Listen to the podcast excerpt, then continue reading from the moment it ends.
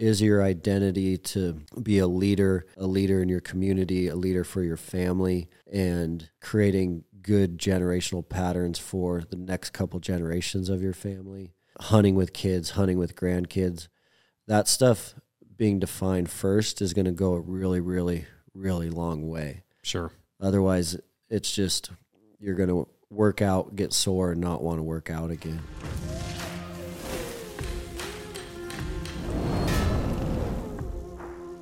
Awesome, man. Well, thanks for coming over here today. Oh, you Kind bet, man. Bit of a long drive, but It was beautiful, though. yeah. You're in Belgrade, We live in Bozeman. Yeah, so Mountain Tough's in Bozeman. My family and I live in Three Forks. So we Okay. pushed out into the country a few years ago. So I have about a 40 minute drive each day to work, but it's nice and quiet out there. It's got to be nice. Uh, your isn't your location kind of by Four Corners? Yeah. because you were you you had a gym kind of there by Stone Glacier, right? Uh, there on the north kind of part of town by the interstate. That was pretty handy for you hopping off the interstate. I'm sure. It was, yeah. It's been interesting. We have kind of followed Stone Glacier around in terms of our facility, and it's been phenomenal because we're always working on different collaborations and projects with those guys. And I've known their marketing director, Lyle, for a long time, actually, since we were kids. So when they moved into that original building, we came in next door. And then when they moved into their new facility, we were kind of bummed because we were going to miss them really bad as neighbors. Yeah. But the same guy that built their new headquarters uh, a few months afterwards came and asked us if we wanted our new headquarters next door. And so we were able to follow him about a year later, which was awesome. Yeah. Yeah. They're super good dudes. Yeah, Lyle's a great guy. Lyle's awesome. Yeah, he's hilarious. and Um, it, it's cool too because in the hunting season, everyone passes through Bozeman on all these different trips around the country. It's definitely some sort of a hub. yeah. and they all go to visit Stone Glacier. So now a lot of them will, you know, swing by and let us know how Mountain Tough helped on their hunt, and it's Yeah. really it's a it's a cool vibe, uh, cool community, cool neighborhood. Yeah, it's uh it's such a perfect kind of marriage of, you know, of businesses and the type of person because obviously those guys are hardcore. Yep, Those dudes at Stone Glacier get after it. they do. Sheep hunting and elk hunting and everything that they do, antelope hunting and um some pretty serious in shape dudes in there for sure. Yeah, their company culture is impressive. How many die-hard hunters they've brought into their their system is really really cool and unique, and I think it makes them have a really amazing culture. Mm-hmm. because you'll see them shooting their bows every day. Um, you'll see guys coming in with animals every day. It's really awesome. That's uh it really starts with Kurt, you know, started it and it's interesting. He started uh that like um like 2 miles from right here in Frenchtown cuz he grew up here. Oh yeah, yeah, Yeah, so like I remember his dad, Tim Racicot, and I don't know how many people really probably know it, but his dad Tim was a legendary football coach. Um, I don't know how many state titles he won here in Frenchtown. Um, you know, he's inducted into the Montana Coaches Hall of Fame, and Wow. like his dad was hardcore. Yeah. So the fact that Kurt's hardcore, I mean, th- that uh, that apple didn't fall far from the tree because because Tim Tim like even as he was getting older and stuff, even today you see him. I mean that that some bitch is chiseled. yeah. Like, he he lived in the gym.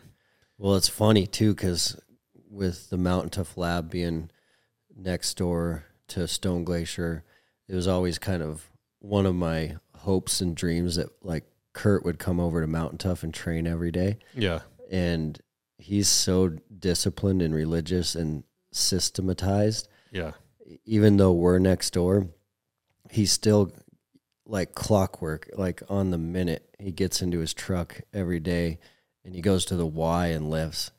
But he like writes his own routines, has his own system, never misses a single workout. And Kurt's the same way. Like he, there was that celebration 50 year birthday shirt that Lyle did for Kurt for Stone Glacier. yeah, But he looks like he's like 32 or something. He's Yeah. just like ripped. yeah. Yeah. No, he's uh, he's a badass. And I remember Tim telling me God, clear back then he was like, yeah, my kid's in Alaska doing this and that, and then he was in Hawaii doing this and that, and then he and he was telling us like, yeah, he's he's sewing some packs like in the basement or whatever, and he's starting this pack company, and you know he's working on a sewing machine, trying different stuff, and then he's prototyping it in Alaska, and I mean, you know, it was like, oh, that's cool, you know, never really thought much of it, and and then what they ended up building is really cool, Yeah. you know. Yeah. It's So- amazing. Yeah.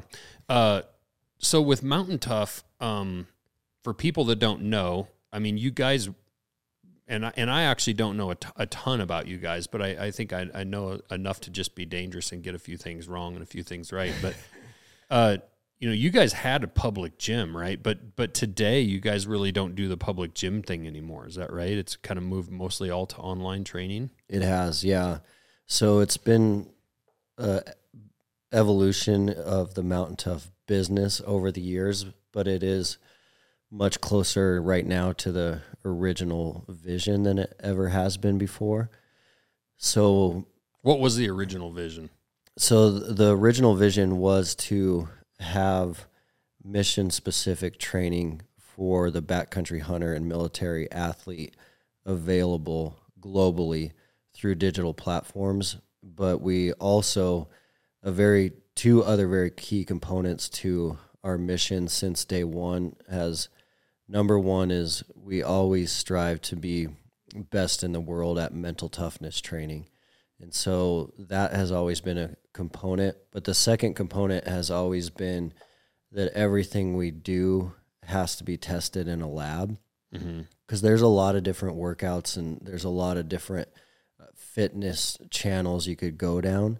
But we wanted to make sure that if we're training hunters, that needs to be proven before we release it to the public. And if we're if we're training special forces, that needs to be proven before it's taken out to the public. And so a lot of those original public gym type classes were tied into that lab concept. Mm-hmm. And in 2017, Mountain Tough was available on a digital platform, but it was 2021 that it went into the full native app. So when it went into the full native app, the app really took off and it digital has always been 99% of our revenue Mhm. is folks around the country and world training through the app we still have a lab we still have athletes coming in every single day to test specific programs but we had to back the public classes off because it was like running two separate business Yeah. businesses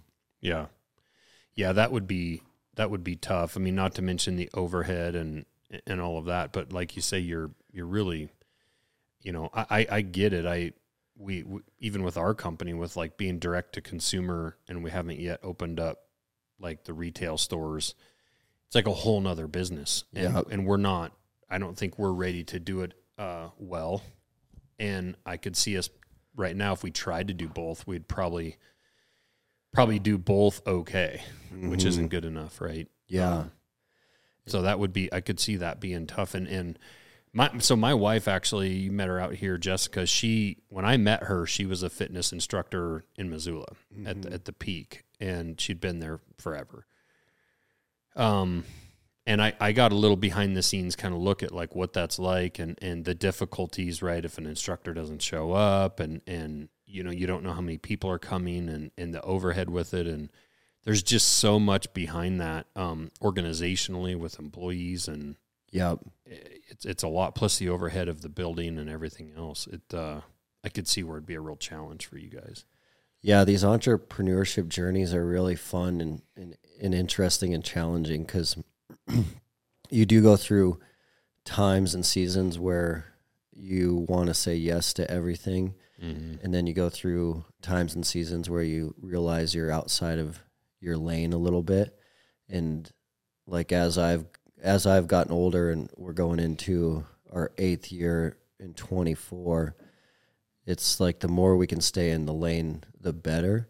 But it it's not easy to do that. Like there's always something trying to to pull you outside of your main lane and each time I've dabbled in that, it's it's caused some difficulties that we've had to navigate around. But it's it's hard to manage because you're so excited, Mm-hmm. you're all in, you want to get involved in a lot of di- different things. but you can't. I don't think you can reach everyone you want to reach if you're not staying inside of that lane.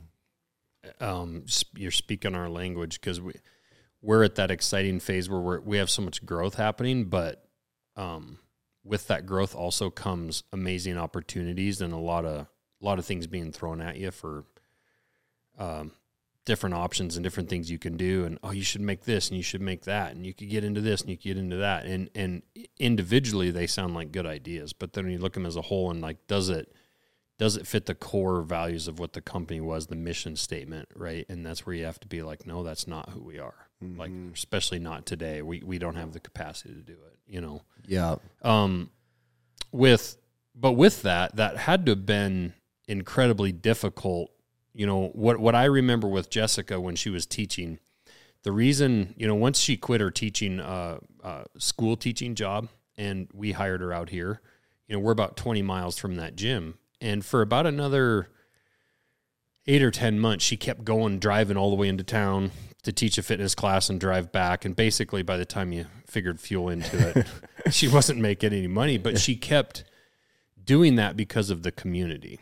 And her, she'd been teaching those classes for like 15 straight years. And, you know, once I met her and I started going to her classes, uh, you started really quickly realizing that that was its own community. I mean, those people, and they were holding each other accountable. And where were you? And what the hell? Why weren't you here? Um, and that was the hardest thing for her to quit. It wasn't the fitness class, and it wasn't definitely wasn't the gym. It was her people. Like she felt she was letting down yeah. by not doing that anymore. So when you guys closed down your gym to the public, that had to have been difficult. Yeah, I would say it was one of the definitely top three hardest things I've had to go through in Mountain Tough's history.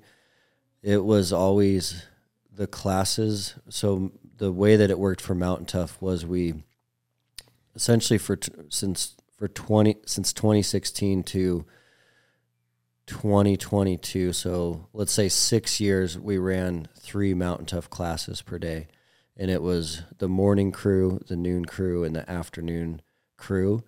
And I loved it so much. It definitely was my baby. And it was so much satisfaction and rewarding to like push people to their breaking point and push mm-hmm. them past that breaking point and to try to create some of the the most unique and like challenging team workouts in the country. It was it was like a huge cup filler for me, and the the community and the accountability and the energy in the room was so exciting and so awesome that I actually I actually continued to do mountain tough classes much longer than I should have in mm-hmm. hindsight, but it was because it was so rewarding to me and it actually was the way that mountain tough got off the ground as well mm-hmm. so like we started with like 20 it it started with three guys in the park behind my house Okay. and then those Because went I was going to ask you, like, what year was that? that was 16 Okay. And and how? Why you? Like, what were you doing before? Did you did you just say, hey guys, let's let's start working out together? Or did you have a background? What what was that? Yeah, so the the founding story is that I was a Montana kid, so I'm born and raised in Billings, and I have a big family. We have we have a lot of uncles because my dad came from a family of nine, and it was seven boys and two girls, and so we were always camping, always hunting. Imagine how many things were broken that house. I know. There's no I have nice one things. boy. Yeah. One boy. And if, man, if he even had one brother, I mean, because he, he wants to wrestle and fight with his sisters, and they just, you know, like don't even entertain it. Yeah. Can if I had a, a Hank squared in the house, it would just be destruction. So nine or seven of them would be. My dad actually had eleven sisters and four brothers, Holy smokes. sixteen of them, and uh, That's insane. Yeah, and no twins. And I and I don't. I still, I'm just like, you just couldn't have nice things. Yeah. You're just surviving. Yeah. so yeah, so I I grew up just you know, immersed in the outdoors. That's all that we did and then that led into those high school and college years. I guided fly fishing and we were just archery elk hunting all the time. And that was my dad's passion, that was my passion. And it was a it was a unique series of events that led to actual the first day of Mountain Tough. I got a business degree from MSU, and it was in a way kind of what the world was telling me to do because I didn't really have a passion for engineering. I didn't really have a passion for um, some of the specialized degrees out there. So I was just like, business sounds good. I'm mm-hmm. going into business. And that right away, you could tell where that would cause some problems with like my outdoor passions and my passions to be physically active. Like that business degree, in a way, was setting me up to be a little unhappy because I I continued to follow that traditional path where it was like business degree, got it done. Well, I have a degree, so I should go right and get some sort of corporate America job. Right, sit sit behind a desk. Yep. So that's exactly what I did. I graduated from MSU with a marketing and management degree. Went to work for a really cool company, a phenomenal company. On paper, they were paying me an insane amount of money. It was a corporate America type job. We were interviewing Fortune 500 executives in like a think tank setting. But instantly I was like, not in a good spot. I was on the phone like eight hours a day, sitting at a desk eight to 12 hours a day. And everything that filled my cup was outdoors and, and physical activity. And so I was kind of I was kind of navigating through that. My wife was in a really similar boat. She kind of followed the exact same path that I did. She got a marketing degree. She was at an advertising agency and we were both really in a similar situation where it's like, man, the world kind of encourages you to follow this path and the world world is kind of saying this is the path to success mm-hmm. or happiness, but we were both super miserable. And what happened is we, our church did kind of a call to action. They were like, hey, we're going to go to Ethiopia and we're going to help some kids. We really need about 20 volunteers. And we both signed up for that trip. And we were just thinking, we'll go on this trip, we'll come back to work. And it was a two week trip to Ethiopia. And we ended up just working on the ground in a landfill for the full two weeks. So it'd be like equivalent to if you had a couple hundred kids living full time in the Missoula dump. And so Damn. The kids lived there, they slept there. And the reason they were there is because the landfill had more opportunities to get food than if they would have lived somewhere else. And so, Shit. yeah, it was, it was insane. And so we spent two weeks there, and what happened is we came home from that trip. We didn't have any kids at the time, and we were trying to reconcile like like what we're going to do with our lives. We'd followed this path that didn't seem to quite make sense anymore. And so we decided to quit our jobs and just go straight back to Africa. And so Lindsay and I quit and we went back to Africa and it was a really like it was kind of this cool divine thing where like we were miserable in Bozeman. We were kind of in a post trip depression after that Ethiopia mm-hmm. trip because you're back in America and life's so good, easy, so easy, mm-hmm. and you just kind of saw what you saw. And I ran, I met a Bozeman guy that had been building orphanages in Uganda. I never knew that he existed but he had a very similar story where he was a stockbroker, was really successful, went to Africa, and then ended up quitting his job and going right back. And he'd been over there for about 10 years with a headquarter office in Bozeman. And so we went to work for him.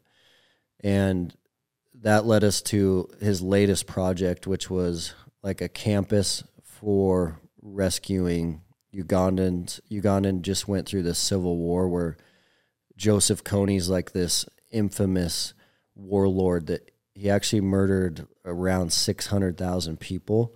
Damn.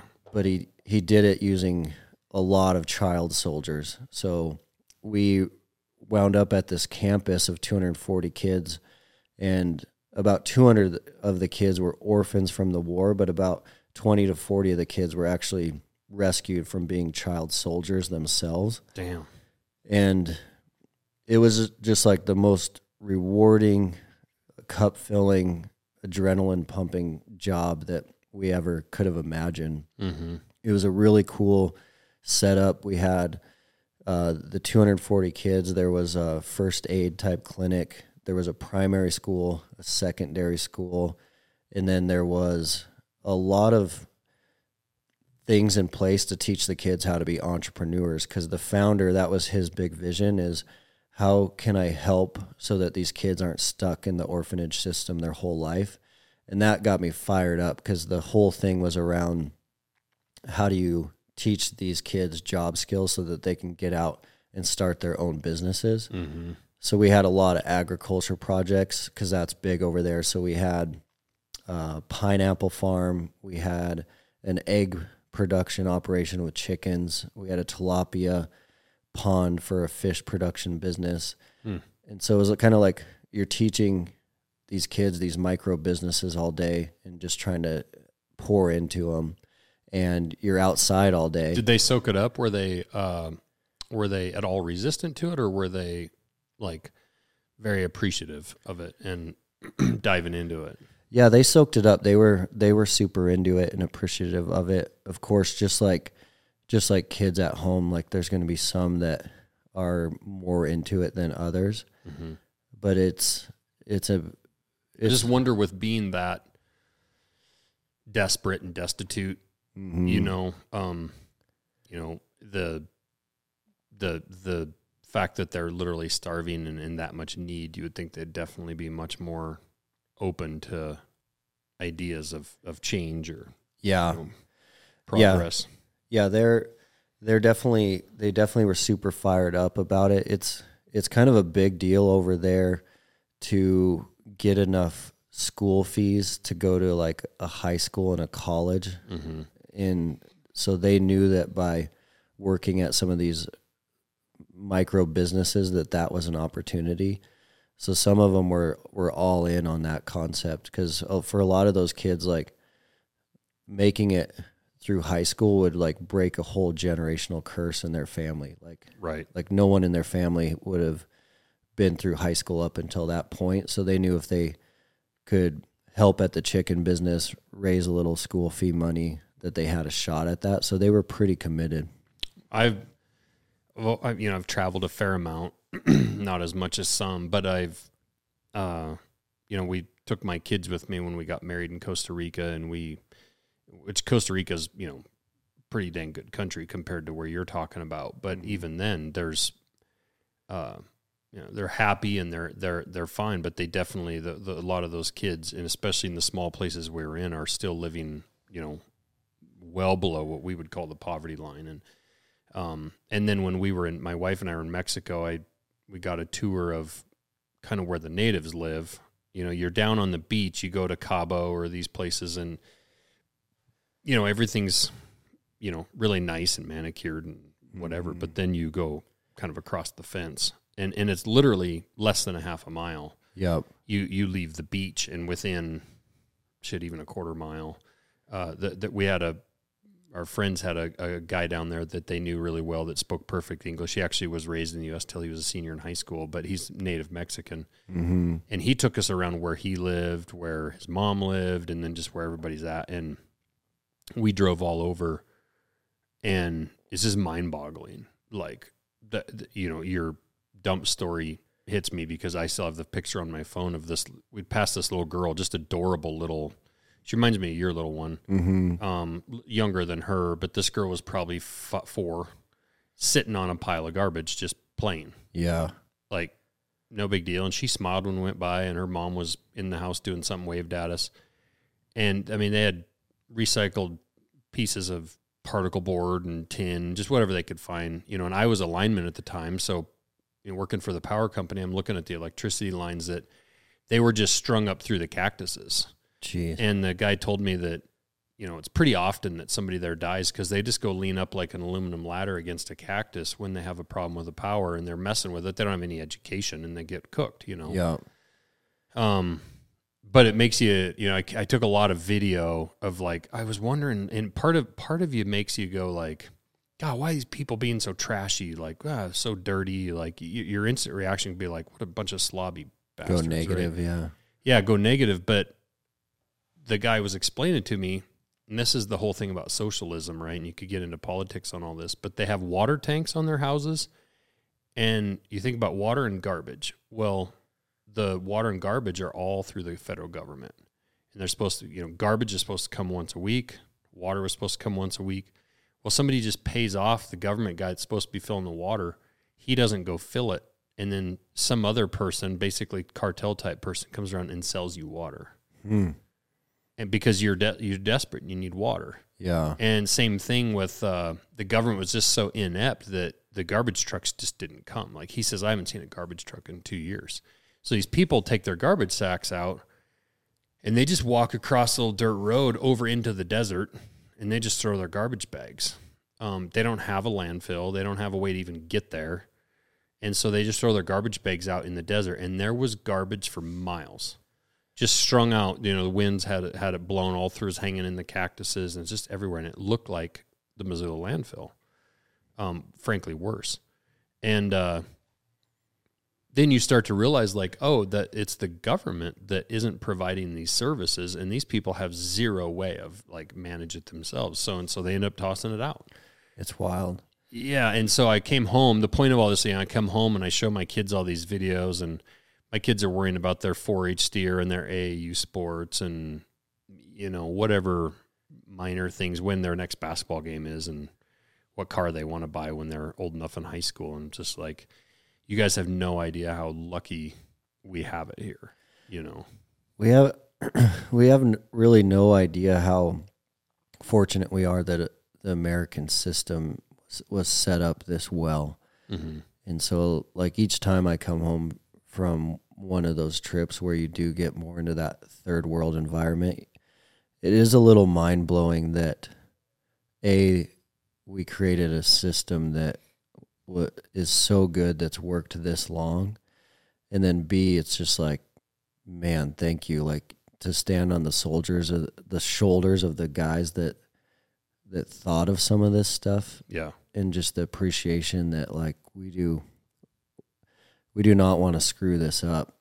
We just went to South Africa this year on a trip to see a buddy and do some hunting and I asked him if he ever gets pulled over cuz we were just like rallying down this road in this Land Cruiser at like 120 miles an hour and he has lived there his whole entire life. He's 34 four-ish and he's never been pulled over and he's like you don't want to be pulled over because the police are so corrupt but he's like i've never been pulled over once and he actually said that the sheriff in his town has had flat tires on his patrol car for like three or four years so there's not even a chance he's going to get pulled over and i was just like man we we take for granted a lot of amazing things yeah, in America and Montana. Like in in Montana, like you you always know that like the cops have your back and they're going to help you out of a really tough situation right. and and they're around if something's going to go sideways. To take all that away and just have this deep deep fear of being pulled over or to know that no one's even out there like we're just we're just so lucky. Yeah, the um you know, you the the fact that we've had, you know, security and pretty much guaranteed food and water. Um those are the pillars of a civil society, you know, and it's it's why it's so frustrating at times to see what's happening with some of the degradation of our security and some of our government stuff going on because those are those, you know, there are a few bad cops out there like there is at you know, there's bad fitness instructors out there. There's Yep. bad knife makers. There's bad people, right? But in general, when you're, you know, we were talking actually last night with my kids about how like to just be able to go to sleep at night and not have any like any real actual worry No that worry. that, yeah. that someone's not coming into your home or you know you even look at like what's going on in Ukraine and Russia right now and it blows me away when I watch some of the videos I see there'll be like a trench dug and these guys are fighting in these trenches and if you look past all the the fighting you see like this gorgeous hayfield and like this really like some of these drone shots there's like a really nice paved road going through a beautiful hayfield with a nice little farmhouse over in the trees. It looks like something you'd find out you know uh, in by great falls or something in eastern montana or augusta. Just beautiful. Yeah. and and then they have trenches dug in it and they're shooting each other from four feet away. And it blows you away that like that that that you, you can't even comprehend that in our nation right it's and that was a civilized very beautiful farm farm country that just completely went to hell and we don't have to worry about those things here un- until we do someday but um Yeah. If Boots we- on the ground in America. yeah. If we keep uh you know security and and you know our system running um which with the more we become the less security we have the less chance you have of guaranteed food and water and power and all those things you know but mm-hmm. got off track a little bit, but it's definitely those experiences in those countries. You know, I've been to Abu Dhabi, I've been to Turkey, you know, Mexico, and different places. And uh, yeah, I just come, I come home so thankful for what we've got. Yeah. You know, Yeah, I always come home thankful, and then I always come home with a another weird kind of perception that's difficult to wrap your mind around as well. is a lot of those people in the poverty environments are really, really happy, and so even Yes. in that extreme poverty, they're they're typically way happier than Americans. I'm so glad you picked up on that because in Mexico, with what I saw, I said that little girl smiled at us. Mm-hmm. The mom waved at us and smiled. Her her daughter's playing on a pile of garbage, and everybody we met and everybody that we saw, and, and also they embraced their families like Big time. like we don't around here. Mm-hmm. Um, they he even he even he even took us like one on part of the tour was to take us to the cemetery, and like they go there and they have barbecues and they celebrate their dead and whatever. But like his four boys were riding around with him and they're in their twenties, um, but they're just so family oriented. Um, but they don't have much, so the only real place they have that's joyous is their family. Community. Yep. Yeah, it's huge. Yeah. Yeah, it's interesting. We um I was telling my wife yesterday actually, like after this big drop and stuff, you know, it's interesting how like success and some things that are going really well can also create so many headaches, right? Like how do we grow? How do we should we hire more people? Should we do all this? And you don't really sit around and celebrate like, wow, look how far we've come in 12 months. We sit around and we stress about where we're going in the next 12 and we cre- we literally create these problems for ourselves that other people like if if they've just had a meal and their family's healthy and safe and no one's sick um they couldn't be happier Mm-hmm. you know it's interesting Yeah, and it's hard to figure out because how big is is big enough from like a business perspective, mm-hmm.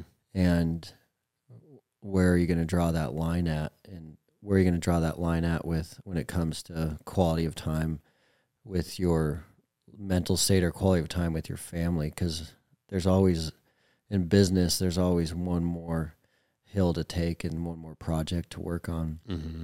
but then it can it can kind of start to change the dynamic of what you got into it for originally Mm-hmm. and figuring that out is like a constant battle i think.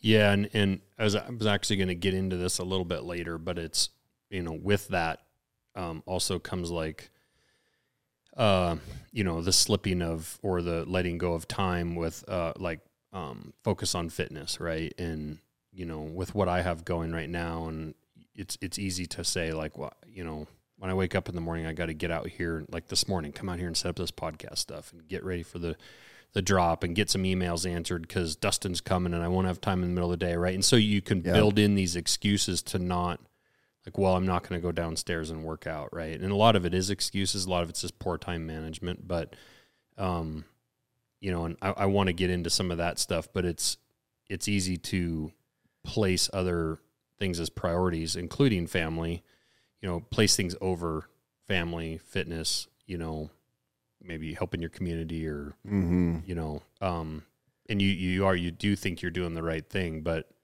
a lot of that can also lead to not being super happy which is i think what we're talking about yeah you know if you're like I'm, you know, frankly, like I'm now, like out of shape, right? You know, out of shape. Uh, so like feeling guilty about that and knowing I need to get in shape, but then also like feeling bad because like I got to go on this trip and I got to go to this show and I got to go do this thing and I'm missing this game and Yeah. it's like, but in the end, you should feel really happy because your business is super successful. but because of that, you're also like slacking on other parts. So it's this weird dichotomy, you know. Um, and it's I'm not I'm not boo hooing here. Like I'd rather have the stresses and the issues I have now. I just it's a lot of it's about managing your time better and Yeah. choosing those, like you say, the distractions you kind of let off with with like staying in your lane and narrowing that focus back down you know. So when you were over in Africa, uh, and you were working for that guy and you were doing that stuff, how, how where did this mountain Toughs idea start? How did that come into play?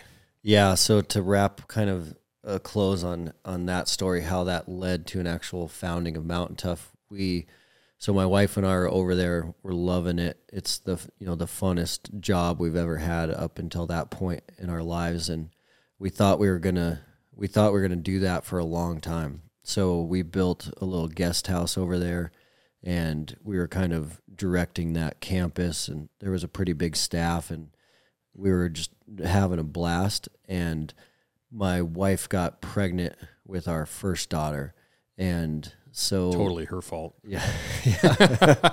we got pregnant yeah. Yeah. and it was it's really funny to think about it now i tell people all the time that that we just were so naive what bringing a child into this world was going to do to our lives. So we were like no big deal. We're going to have a couple weeks we'll go back home to bozeman and then our daughter will be delivered in bozeman hospital and then we'll stay with family for like six weeks and then head back over and go back to work in africa. So that was the, kind of the plan and we followed it all the way up until the labor and delivery room. And then when my daughter came out as like this real human that i was responsible for to protect and provide for i was like there's no way we can go back to africa right now just with the the health and safety concerns and the logistical and travel concerns. I was like there's no way. And that was really a, a cool moment in our lives because we were so naive on what having your first kid does to your life. We we were home in Bozeman with no plan B, so so no jobs and no plan B, and that's really where Mountain Tough came out of. And and I'd been thinking about it for years. To clarify, so I still was doing a lot of archery elk hunting, and I still was doing a lot of fitness stuff leading up until this point. So I was always kind of a gym rat, and then I was also very into marathon running and running some of the 50Ks in the Rocky Mountain West. And then I was still doing a lot of archery elk hunting. And so when I when I was home with no plan B, it was a kind of failure's not an option window.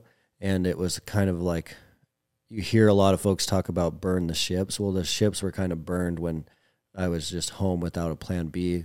But what I knew is that previous experience of corporate America, I didn't want to go back to that because Africa had taught me so much about you do need to stay in your lane as well as f- far as passions are concerned. Mm-hmm. And my passions were the backcountry and physical fitness. And so it started really, really American dream bootstrap. I actually had Lyle design the logo, but I drew the logo on a piece of paper, sent it to Lyle. He turned it into our actual Mountain Tough logo.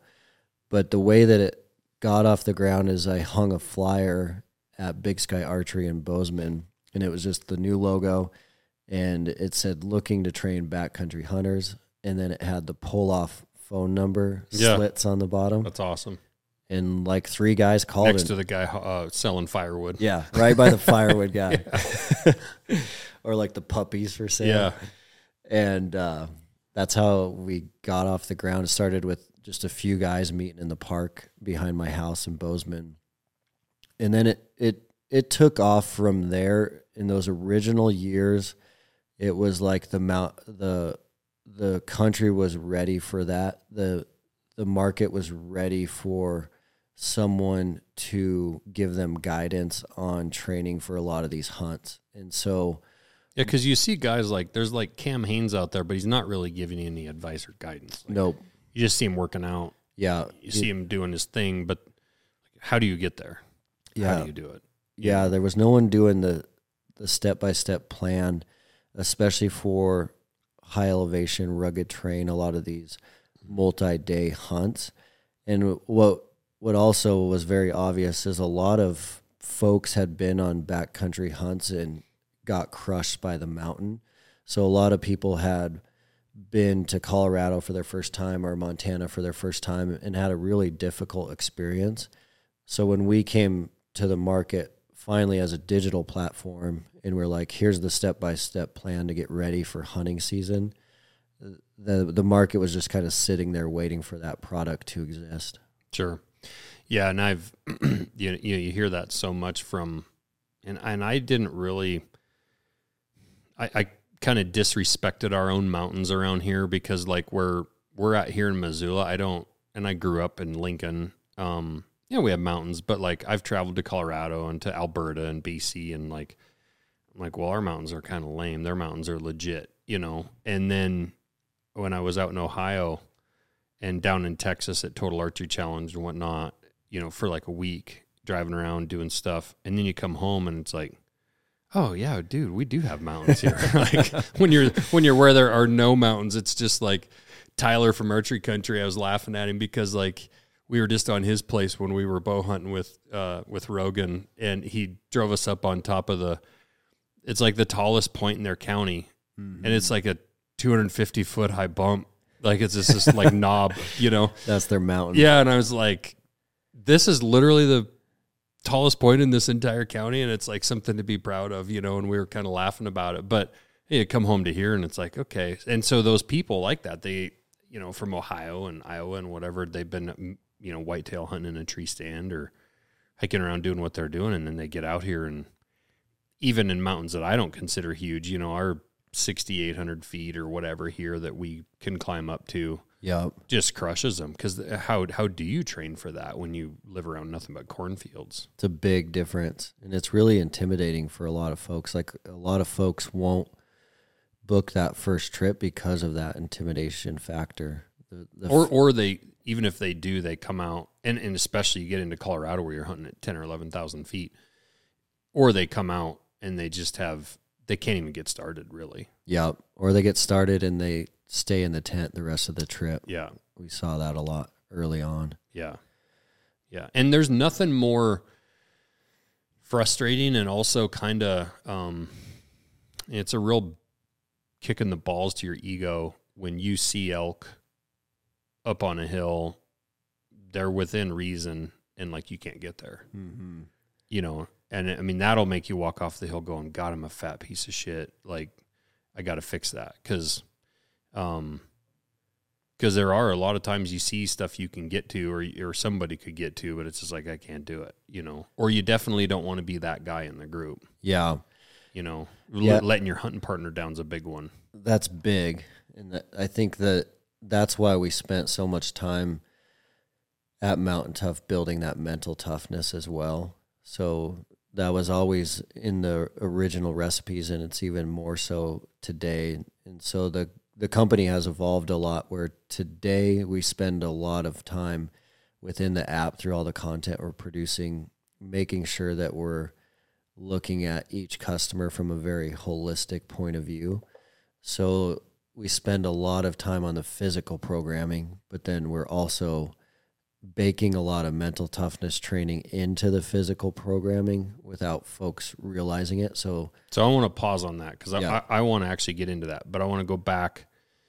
Um, you know, you and your wife, where where where in in a, in a few guys in a park. Um, did you have any? You didn't really have like a fitness background from a from an actual training standpoint, right? So is that when you kind of started like? Did you do a lot of reading or did you start just a lot of learning? Because like, how do you go from being a guy that's just lived in the gym to being like into the science part later on. Yeah. What was that transition? Because I, I look at it very similar to myself where like I was a knife maker, right? I was a custom knife maker. Um, that would be the equivalent of you just being a gym rat. Mm-hmm. Um, but that doesn't mean that you're a fitness scientist or that you're ready to to have a big app and a bunch of people follow you. And and for me, I wasn't ready to have a large scale manufacturing process. Yeah. know? Like I didn't know I know how to make a good knife, you know, and you know how to get in shape, but like how do you how do you how do you scale that up and how do you build that? Because I for me personally, and I still do a ton of this, researching, reading, uh, you know, watching other videos, um, and and just trying to trying to gather as much knowledge as I could from different areas. What what was that that kind of time period like for you? For sure. That's a really good point. So my experience was once I saw it so my wife didn't wasn't out there on the ground with me. She's always been behind the scenes. Um, but when it when the park session started getting some momentum behind them, I I knew that Mountain Tough, this idea had legs and was going to go somewhere. Like you could you could feel it, and you knew that we were on to something. Mm-hmm. But you're spot on. Like I wasn't a certified trainer, so I went and got that done. And just like you mentioned, I was reading everything I could get my hands on, watching every video I could get my hands on, especially when it came to staying in our lane of mission specific training for high elevation, rugged terrain. But for me, the best answer to that question was really starting to assemble the team. So, what kind of poured gas on the fire of getting an idea turned into a business was assembling the team. And so, that first year I was alone, but by year two, we had a pretty dedicated, very specific team to kind of go and chase this vision and turn it into a reality. So I was kind of the backcountry guy because of my hunting experience. But right away, we brought on board a lieutenant colonel, Army Ranger, and his whole focus was that mental toughness side. Yeah. And then we also right away brought on a legendary trainer that had helped some folks like on Everest and K2 expeditions, just a legend, personal trainer one on one. He'd been in Bozeman a long time. And then we had another Montana kid that just got home from the SEAL teams, and he brought a lot of that mental toughness side as well. So, kind of starting alone to over the next year, putting that team together with everyone coming in with the understanding of what we were trying to accomplish. That's really what turned the whole thing into a reality because now we had a purpose and we had a mission and we had a team where each person was bringing their specialty to the project that we were trying to get off the ground. So w- once the team was assembled, then it was the kind of the whole story was there where we're going to help you mentally with this mental experience. We're going to help you physically with this training experience, but we're going to run everything through the grid of does this actually help you in the backcountry? Is this going to actually help you in September? So the the assembly of a team really poured gas on that fire. I assume is very similar to your experience as well. Yeah, I love that you. That's the first thing you said because, um, part of the reason I didn't start my company back when I, you know, I registered the name when I was nineteen.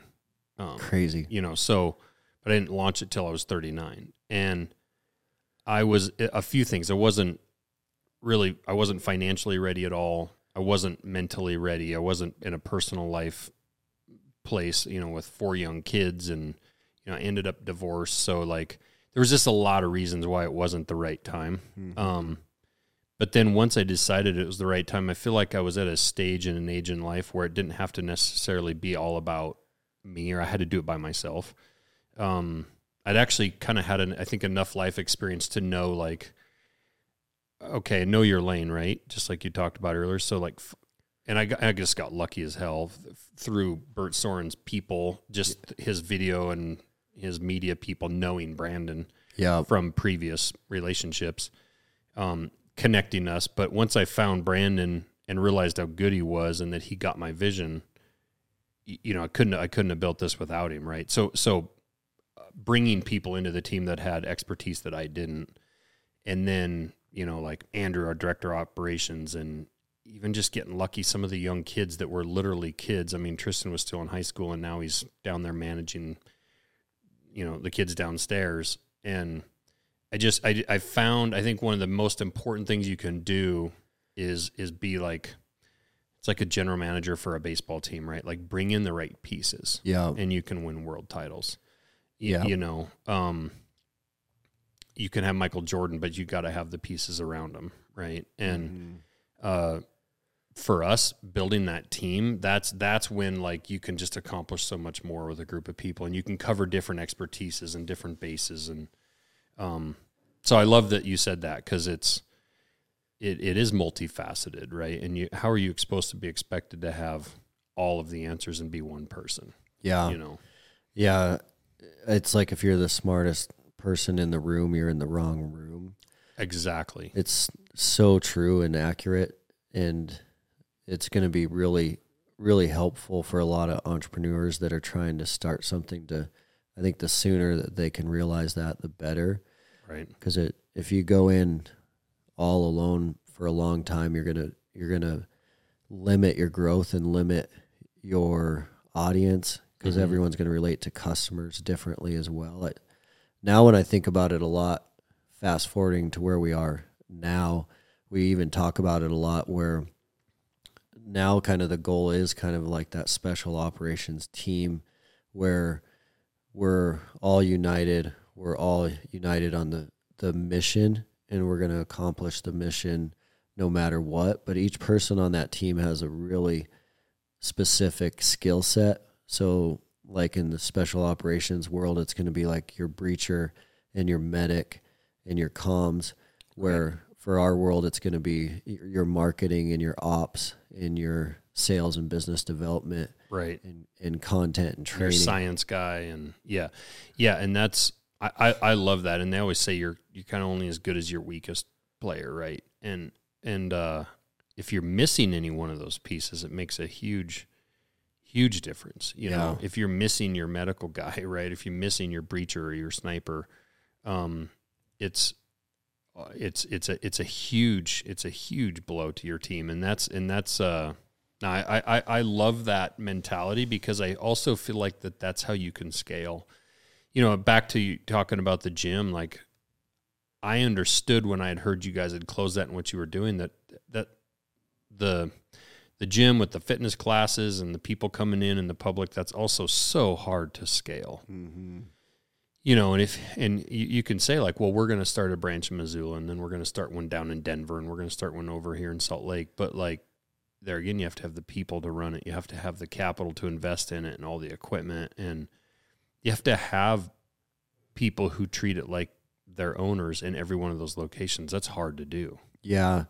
And that I'm glad you brought that up because that's really what solidified that decision for me was that exact point that I had a pretty eye-opening moment where I knew that if we continued to do class, we could help the local people that were coming to those classes and an X amount of people through the app and the online subscription. Our Mountain Tough's huge goal right now is to to help hundred thousand consumers by November of twenty twenty six. Mm-hmm. And we say help because we define ourselves as much more as a fitness app. We're we're really helping a lot of people completely transform their lives because of the holistic approach. But it was really obvious that if I continued to run two separate businesses that were competing for time, energy, and resources, that we were never going to accomplish the hundred thousand goal. Right. And so I would much rather, I think it's much more important and much more impactful for the limited time we have on this earth to to impact as many people as possible. It was much more impactful to help a hundred thousand than let's say ten thousand. And the only way I was going to do that was by focusing that time, energy, and resource. And it's not just my time. I think when businesses get outside of their lane, it's actually it's a huge drag on the team's time as well because mm-hmm. maybe the team's not working on that second side project, but the distractions in the office and the energy is just enough to to change the whole dynamics. Mm-hmm. And so clarifying that that like the goal is to help 100,000 people to reach that goal we have to make some changes. It, that that really helped me kind of define that before we ended up kind of backing those classes off. So, getting into the app, how? Okay, you're not in my basement with me at 6 a.m. Right. So, how are you accomplishing the the goal of of helping that person with mental toughness? How how can you get that across in an app? Yeah. So in the in the early days it was all through the programming that we were delivering in the workouts. Now it's much more robust. So now right now in Mountain Tough Plus, we have specific mental toughness curriculum that you can go through that does not include workouts. So there's going to be like a mindset 1.0 and 2.0 course. And that's just going to make sure that consumers are aware of what mental toughness is, what mindset is. What's an example of something you'd find in those? So that would be a, a course on like mindset 1.0. We are going to help you define your why. We're going to help you learn what to do when adversity comes your way, help you define your purpose, and then kind of get you in to either like some morning or evening journal routine, routine so that you're thinking about this stuff all the time. Mm-hmm. And so that's going to be more traditional educational based mental toughness curriculum. But the the other side of it is a lot around helping you turn your ceilings into floors through some some really tough workouts. So one of the most valuable mental toughness tools that people can latch onto is this kind of notion that we have to stop thinking about what's tomorrow and what's three months from now and what's six months from now.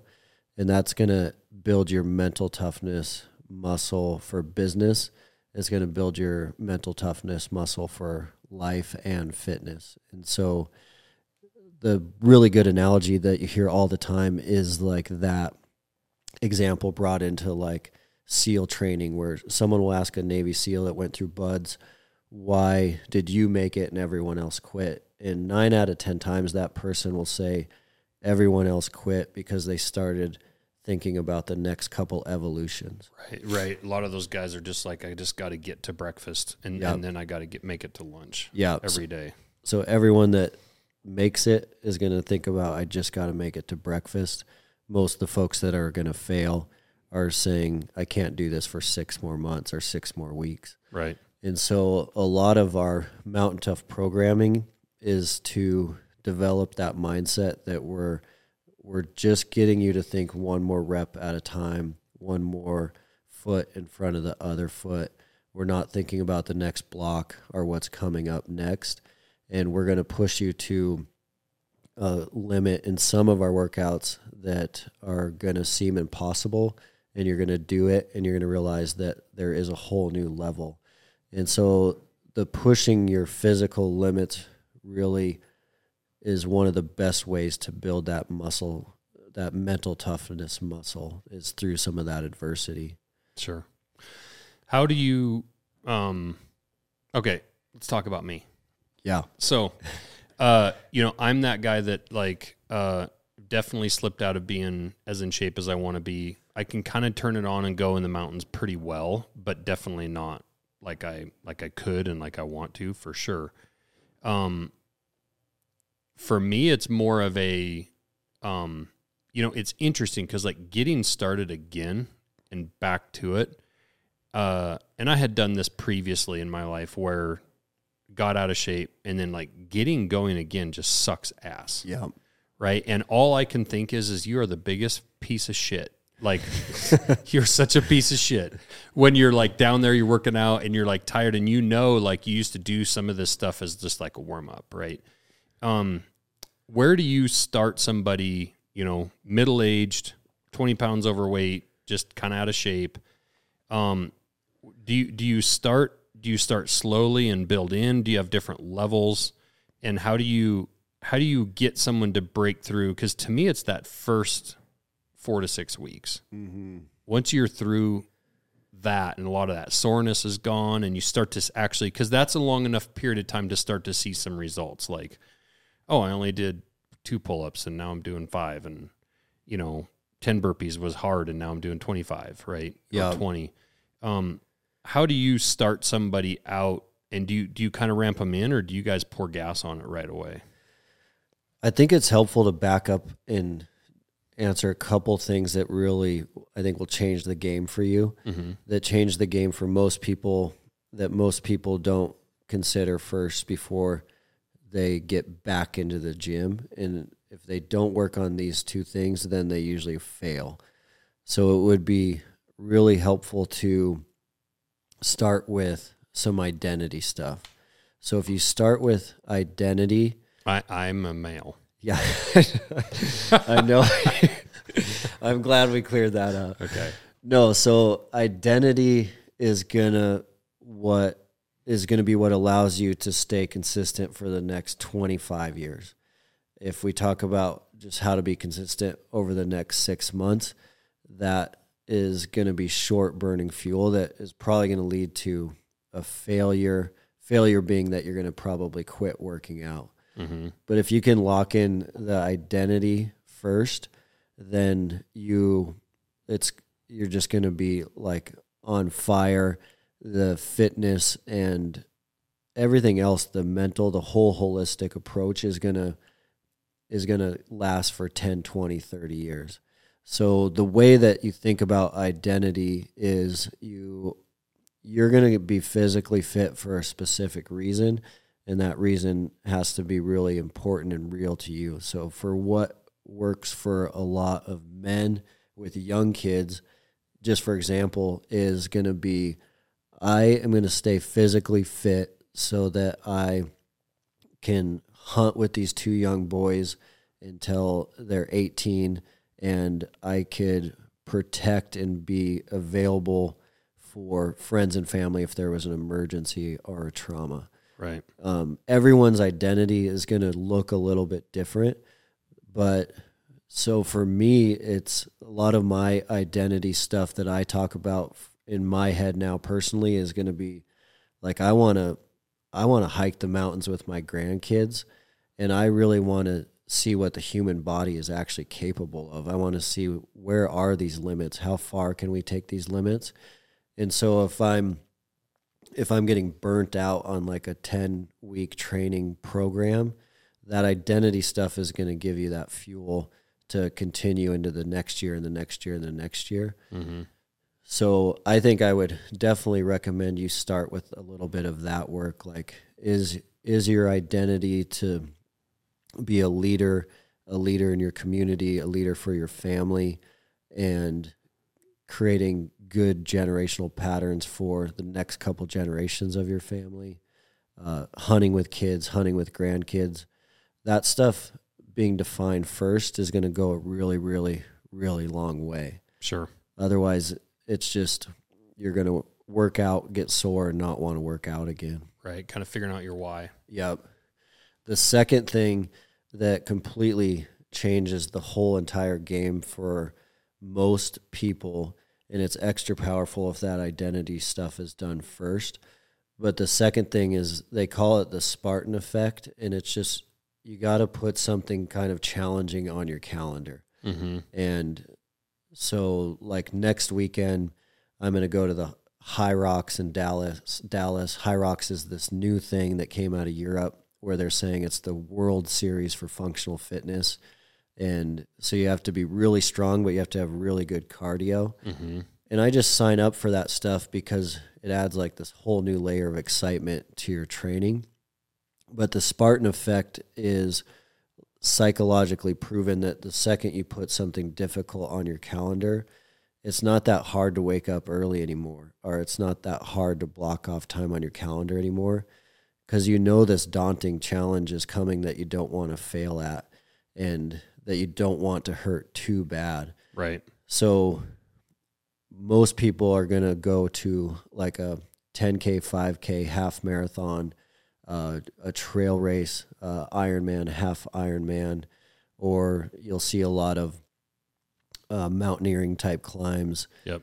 But just deciding on one of those events and putting that event on your calendar, you do have to go one step further and actually register for that event. Mm-hmm. But if you have your, if anyone is looking to change their fitness habits and they work on their identity and register for something a little bit more difficult than they think they're prepared for, then that whole process becomes a hundred times easier than if you're just trying to white knuckle it. Right. Right. That makes sense. How how much time and emphasis do you guys put into the app into um, like diet and food stuff? We have quite a bit, yeah. So we're we're focused on nutrition. We have uh, Eat Mountain Tough nutrition program inside of the app that helps people sit down and build their nutrition plan based on their goals. We do have a brand new one coming out January 1st. So there is a lot of nutrition content in there and, co- and nutrition is is so important.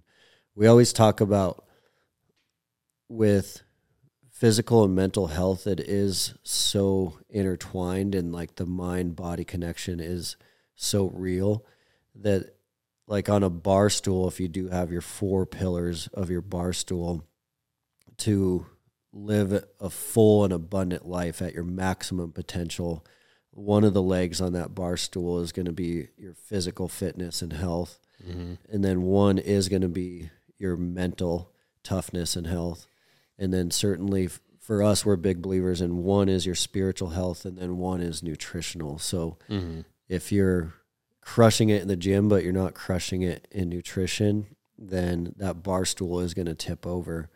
Or you even see where someone is really physically crushing it in the gym but they're not paying any attention to mental or spiritual health and that, that bar stool is going to fall over. So it's it's definitely a holistic approach. Sure. Yeah, there's two things for me that I um that I struggle with. You know, my wife came from the fitness background, so like every night when we go to bed, she sits there for the first 5 minutes or whatever and she writes out her workout for the next morning. Um she has that background, she has that knowledge and understanding of like tying different things together, different movements, different goals she's trying to achieve for her body or whatever. You know, the average person doesn't have that. So like myself, I tend to I tend to walk down there without a plan. Like we have a we have a pretty nice gym in our basement. A couple Yeah. Sorinex racks. Well, not Sorinex racks. We have those off grid racks, but they're they're actually Those pretty awesome. Yeah. Yeah. Um could do a lot with them. Um you know, an assault bike down there and a regular bike and a and a treadmill and a pull up bar and then, you know, kettlebells and stuff like that. So we we've got plenty down there to crush yourself if you want to. It's the going down there and just not knowing really like, well, I guess I'll do some of this and I'll do a little of that and fuck, I don't know. I don't know what I'm doing down Yeah. here. Right. And Yeah, uh and you end up not doing uh you know what what I loved about when I met Jess and I started doing her classes and I had a huge, you know, I got in really, really damn good shape uh uh through her classes was you could just walk into that class and just do what she told you to do. You know, hers was more of a uh, she called it like gym class heroes, but it was kind of a um, a boot weights camp. boots camp boot camp. So cardio mixed with weights, you know, and and it, you could be a little old lady in there with five pound weights, or you could be a dude in there with a with a bar and fair amount of weight on it, and then it was high rep, you know. So yeah you know that 45 pounds on your bar you, you were going to destroy yourself if you if you went hard you know so it wasn't heavy weight but those are so popular because you just walked you walk in the gym and you know sleep in your eyes and yawny and pretty soon you're warmed up and the next thing you're just following and then you're done yeah and it took no thought or effort into planning right Mm-hmm. um, so with an app like yours, I have to imagine that stuff's all done for you. Where do you guys just have a every day this leads into this, and just ev- every day a guy can just walk in the gym and just follow it and not really have much planning and thought into it? Yeah, we got to get you going on our MGDs. So our MGDs are minimal gear dailies, and we actually started them for that exact reason of like what would a product actually look like if you were going to replace a class like someone's really good class Mm-hmm. and deliver that same experience through an app Mm-hmm. and that's what we did last year with MGDs, and it's easily one of our most successful and popular products. So what we did with those is it is using minimal gear, so kettlebells, dumbbells, pull-up bars, step-up boxes, and it is brand new every 24 hours and then it expires every 24 hours. And the reason that we did that is cuz there is a huge part of going to a really good class, any class around the cr- country, whether that's at a local gym or CrossFit. One thing that starts to happen is that fear of missing out. And so if you're going all the time to a class and you miss Tuesday, you're like, shoot, what did everyone do Tuesday? Like, I really want to know what they did. Right. And so the MGDs for Mountain Tough expire every 24 hours for that reason. And because of that reason, you're less likely to miss because you don't want to you don't want to miss out on what everyone else got to participate in. Sure. And then they're fully coached. So in Mountain Tough, about 50% of our programs are self-guided, which works really good for like a strength program Yep. and then about 50% of our programs are fully coached. So it's essentially we're live right there with you. All you have to do is hit play, which is a, a huge, huge factor in motivation and accountability as well. Because if you do go down to the gym without a plan, those distractions are going to sneak up on you really fast Right. like text, calls, emails. Yep. And so the eh, the MGDs and our coach programs, like you're going to walk in, hit play, you're going to see a Mountain Tough coach coaching you a brand new workout every single day.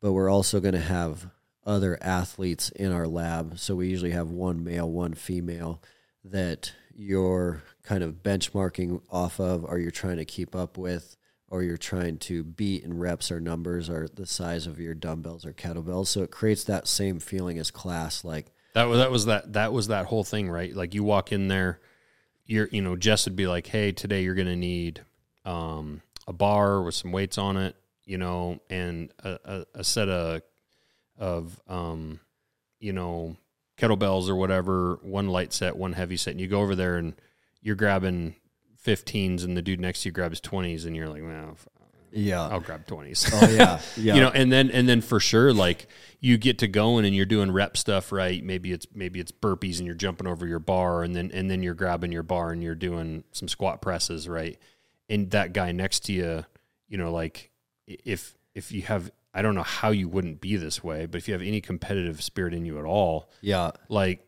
you know there was times there's a guy next to you that's just a machine you're not going to beat him but like well i'm not going to let him lap me Yeah. right? It's or huge. or you know you start getting into better shape and you start catching, and then pretty soon like you're right there with the dude and you're pushing him. And maybe it's like I'm only gonna. How long can I stay with him? Maybe it's half the class. Yeah. That's That's you know, and then I'm puking. But at least like I stayed with him for half the class, right? And and that measuring against yourself with other people in that group setting, that that's definitely something when you're in your house and you're in your basement.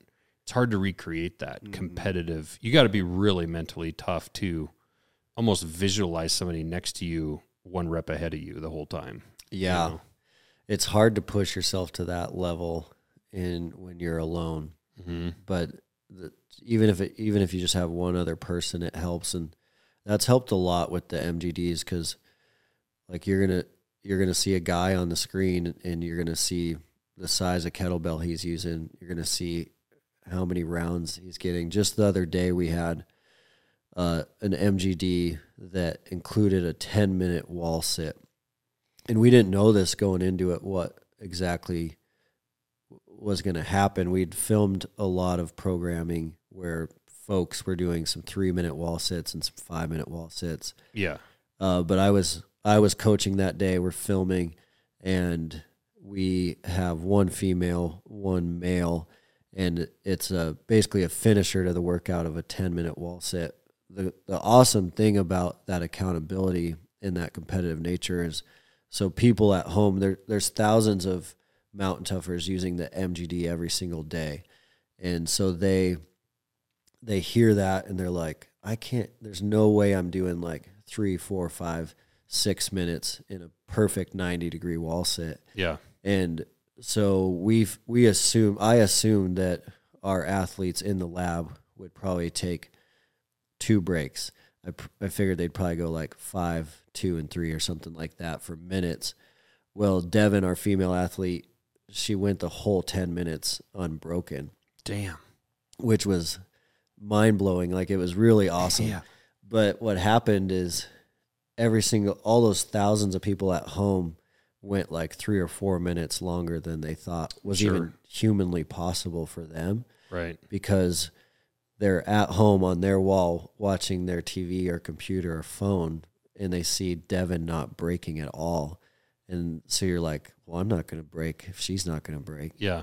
so that that accountability and and looking at some of your peers and competing with your peers it goes a long ways for for physical and mental toughness Well, and the mind is interesting because if you tell me I have to go, um, I mean, the last two months I haven't been doing it with hunting season stuff, but this summer I was, you know, out running, you know, and if I would go to run, it's interesting. If I if I said I'm going to just go run a mile, um, you go run a mile, and then I was like, you know, you start kind of counting down the, you know, or you're seeing the finish line, and you kind of allow yourself to be tired or get to a mental state of like, oh, I'm done. But then when I'd say I'm going to go run three. I felt the same as when I was going to go run, run one. And then when I ran five, and I just said in the beginning of the workout, like, I'm going to run five today. I'm going to run out two and a half miles and run back two and a half. Um, it's it's weird how setting that like that that marker that cone out there. It didn't matter the distance. I felt the same in the last quarter mile for every one of them yeah right it's just because the brain knows like oh you're almost done or you're almost there and you start to like whether it's let your guard down or start to allow your your brain to tell yourself it's tired or whatever it mm-hmm. didn't really seem to matter so if you in the same equivalent as the wall sit if you if you said hey i'm going to run 26 miles today i'm probably not going to run 26 but i can see that cone is out there 26 miles i might run seven or eight before i take a break uh-huh versus if I said I'm going to run five and a half, you know, it's it's just weird. You're gonna your mind is going to allow yourself to get like weaker earlier. Yeah know, it's just weird. It's it's weird how that, but that's part of that mental toughness part. That's just strange when you set that marker out there a lot further. What your body's capable of doing. it's really interesting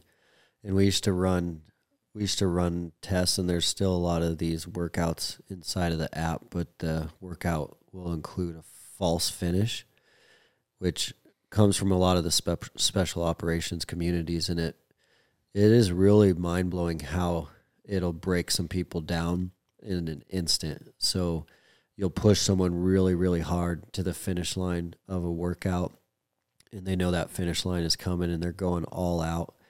And then as soon as they're done you you're like surprised that actually is not the finish and when they do not know where the finish is at the the mental breakdowns happen right away for people that that aren't thinking about any of that mindset stuff and so you can you can take like a 20 person class and add a really nasty false finish on it and you can see like 10 people completely break down mentally Yeah. so like the, the That's interesting. It's like that. I, I had a guy tell me about that. They went on like a 20 mile ridiculous ruck in the military. yeah. And they got to the end. Guys collapsed on the ground and the instructor said actually you have to run. And it was like a point on the hill like a half mile away. Like you could see it. Actually you have to get get your ass up and get over there. And uh, he said a couple guys quit. Yeah. Like literally quit all, all the way done done done entirely with it. Because they they had in their mind expended everything that they had to get to where they were laying currently on the ground and they couldn't go another half mile. And the guy's like you've ran 20 uh-huh. You only have to go a half more mile. But they were done. They were just done. Yeah and for some of like those examples that was a huge life commitment. They like moved to that location. They probably had been training for like six or nine months and then they quit at that moment instead of going that extra half mile Yeah. like it's that strong of like a mental yeah tool. And I think that's why it's so powerful to everyone should start trying to shift that tool to can I make it one more step, mm-hmm. which is hard to do. Like we're all of us are guilty of thinking about work tomorrow, our finances tomorrow, our finances six months from now. But when you see it on the fitness side, how fast that can sneak up on you, and you try to apply it into other areas of your life, it can be really helpful.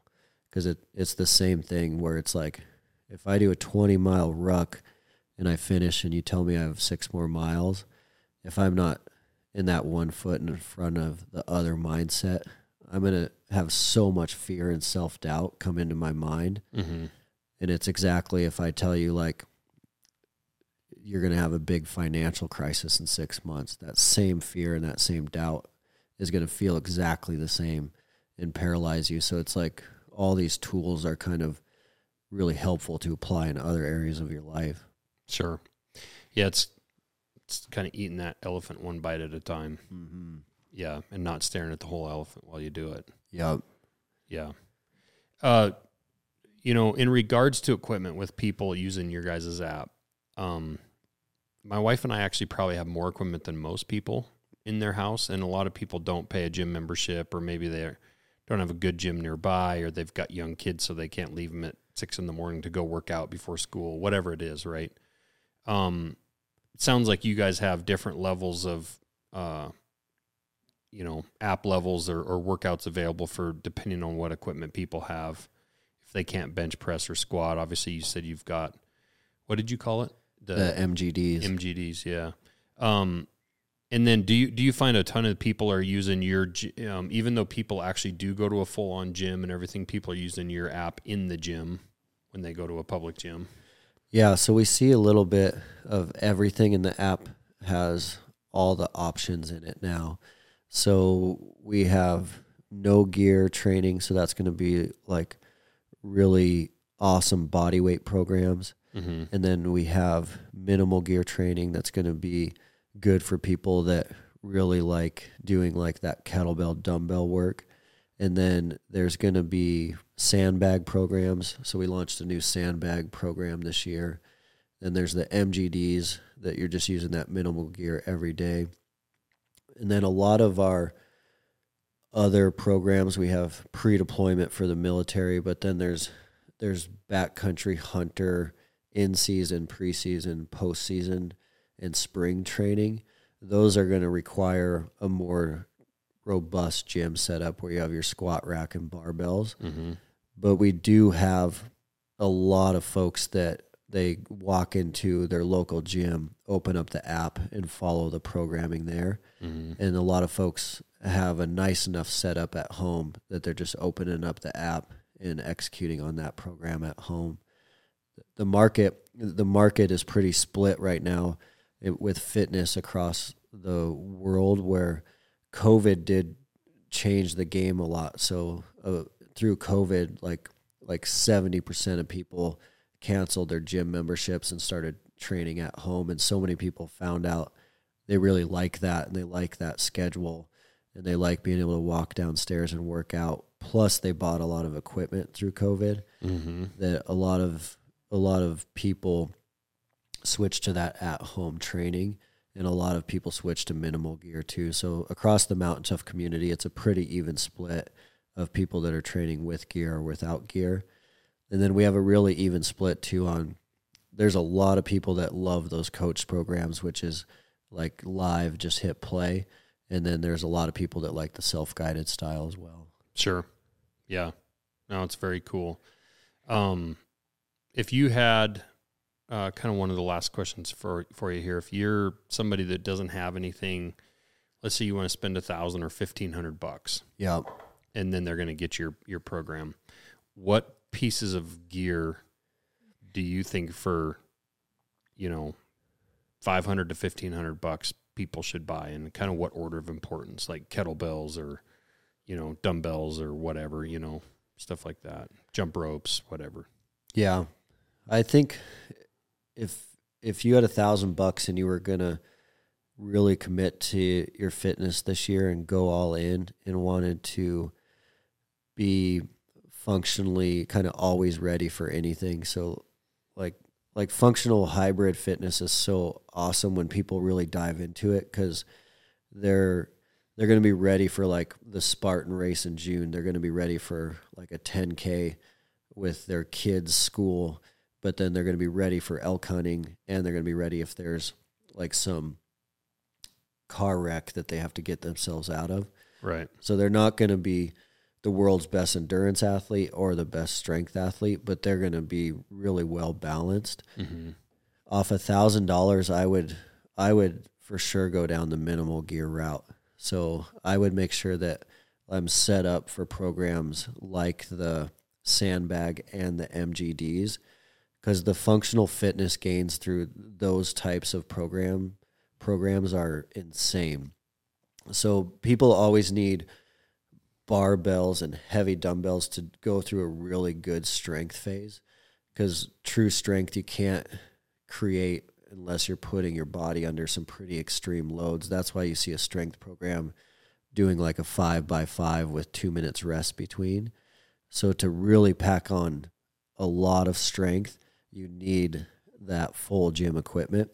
But a lot of people already have that baseline or close to baseline. And what they really need is like a lot more mobility and a lot more functionality and some more cardio. And the the minimal gear programming does that so well. But the minimal gear programming is it's kind of like being you know how like farmers and ranchers are so tough. Right. The minimal gear programming and the sandbag programming does that for people. They're they're literally ready for anything because they're doing grip strength, balance, stabilization, plyometrics. So they're agile, functional, hybrid athletes. I feel like that's the place like for someone like at my stage in life, like most of us want to get back to that place, then build on there if you want to do some strength training or, you know, For sure. put on some muscle or whatever. Yep. Um, Yeah, if you went through a, a good phase of minimal gear and then like next winter you did a nice solid strength block, right. you'd be you'd be sitting so well.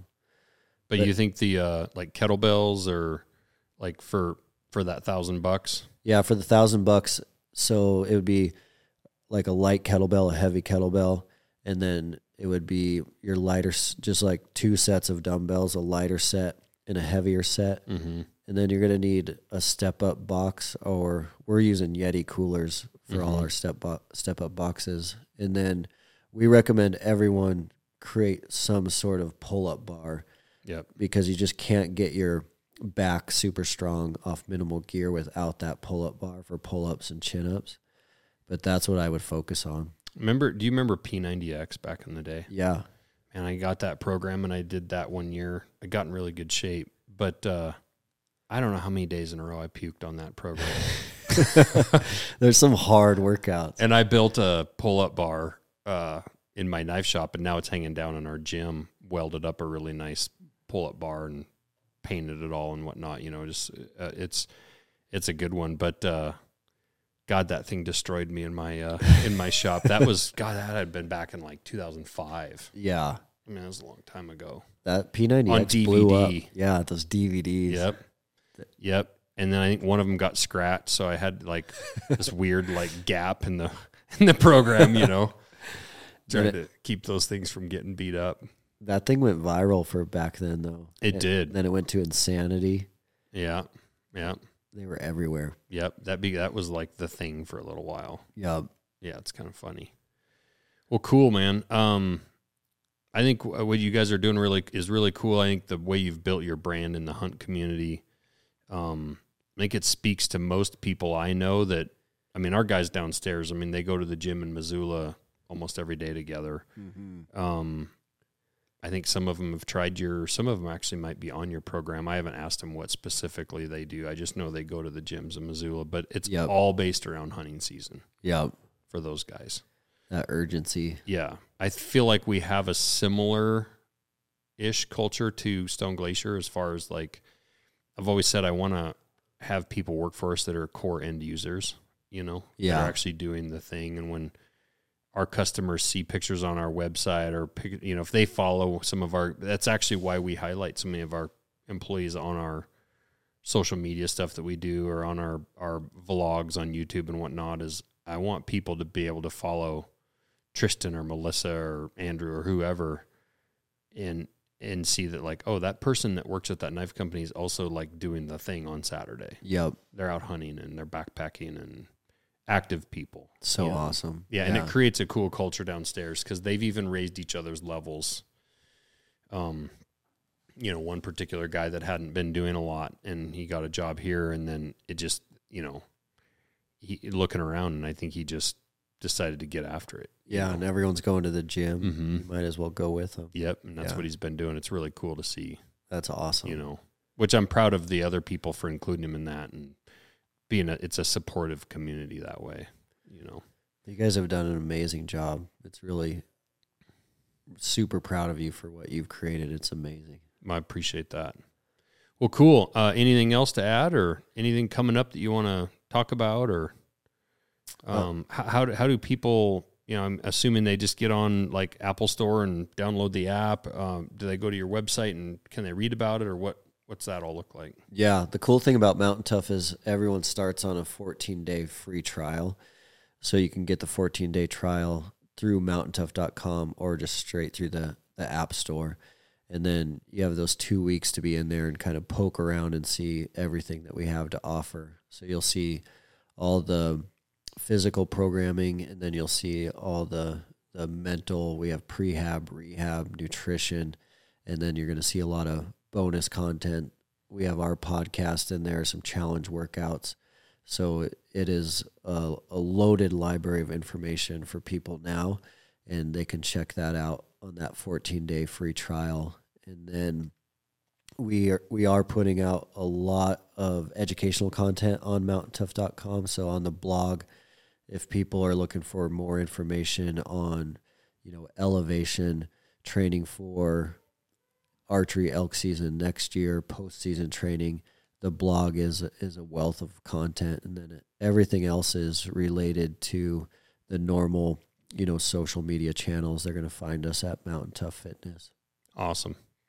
Well, cool, man. I appreciate it. It's been cool to watch you guys build. I mean, we've been kind of at it in a similar amount of time as far as getting going, and it's been been awesome to you know I've heard through Bert and some other folks obviously over there in Bozeman and what you guys have been doing, and it's been really cool. So Man, thank you. appreciate you coming over. Yeah, you bet. All right, Thanks, Josh. thanks.